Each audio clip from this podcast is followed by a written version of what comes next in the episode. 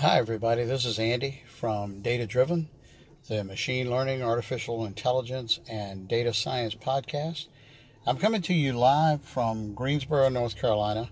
I've uh, driven here, it's about three hours west of uh, Washington, North Carolina, where I spent the last day and a half uh, working uh, with uh, the uh, Baptist General Assembly of Virginia's disaster response team uh, helping clean up some after Hurricane Florence came through that era, uh, area. And uh, what I would, uh, what I'd like to point out is actually an idea inspired by my co-host Frank, and um, Frank reminded me that yep, I moved the Andy Weather Instruments pack. Uh, to uh, I'd relocated them so they'd be closer to the base station, so I could pick up some weather data about Hurricane Florence as it passed by. That didn't come very close. The remnants didn't come very close to Farmville, Virginia, although I was in Richmond that Monday when one outer band, like the last uh, eastern outer band, swung through on nearly a, a south to north path and dropped maybe a dozen tornadoes in right downtown Richmond. It was pretty bad. In fact, one came about one dropped down about a mile of where I was, and another um, was closer than a mile. So that was an interesting afternoon to say the least. But um, what I've been doing the past day and a half is uh, talking to some of the people who survived Hurricane Florence. I've been helping folks that have been down here since li- literally hours after the storm passed through Northeast North Carolina, um, helping folks recover and doing things like cooking food because some of these folks didn't have power for a week or more. And there was no way to get food. Nobody had power. Uh, there were just lots of trees down, lots of lines down. So these folks came in, uh, trucked food from four hours away, uh, cooked it, and gave it away. Um, a lot of folks partnered together, a lot of people from different uh, denominations, uh, different faiths, uh, some non denominational government agencies, some.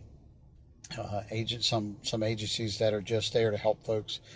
All of them work together, and you know, there were no um, Weather Channel or CNN trucks around uh, to show people pulling together and working together to, um, you know, kind of bring this, you know, help bring these communities back. And while I'm not surprised by that, and I promise I'm not fussing at the Weather Channel or CNN about that, what I, you know, what I do want to point out is, um, I was uh, collecting data from the you know from the storms that came through, both Florence and Michael.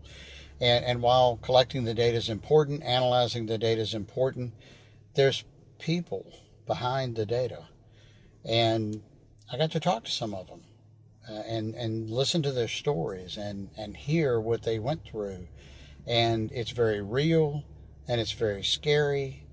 And, you know, I've seen the damage in the wake of the storm, the flooding, uh, wind damage. Um, yesterday we spent all day removing, um, uh, you know, um, plywood. Well, actually, yeah, plywood and uh, and wallboard um, sheetrock. We took that down where water had come in and flooded this one residence um, about a foot deep, and you wouldn't know that was a floodplain um, this week when we were there. But there was a lot of uh, flooring we had to take up down to the subfloor because all of that had been soaked with water, it had been damaged. Um, there was no power at the house even now. And the big reason there is no power at the house now is because it's not safe. They just basically flipped the meter so that uh, when they restored power to the rest of the street, and there are some houses that have power, that particular house was so damaged it would be unsafe if they did supply power. The water's turned off, the gas is turned off, and um, it's still that way in a lot of places, although the storm came through uh, roughly six weeks ago. But again, um, there's people behind this data. And, um, you know, it, it, it plays into, and this is what, what Frank's message to me was about, it plays into the ethical use of data and how we should be uh, cognizant of the fact that while we're supplying statistics and doing analysis of uh, probably anonymized data, behind the anonymity are, are lives. And some of those lives were lost in these storms. Um, many were changed and and they'll remain changed for months, if not years. So, you know, I just uh, encourage you while you know while we're thinking about these statistics and the numbers and kind of crunching through them, especially these types of numbers, that remember there are there are real people behind them. There are lives, and um, some of them were impacted severely. Some were lost. So it's more than just um, it's more than just numbers to, to crunch here. And um, I'll close with uh, one of my axioms about data is that um, you can use statistics for anything about people except people. Anyway, I'm getting ready to run in here in Greensboro and give a deliver a presentation to the uh, PASS SQL uh, BI Triad group here. I said that all backwards. The Triad SQL Pass Business Intelligence Group. I'm going to be talking about faster SSIS tonight.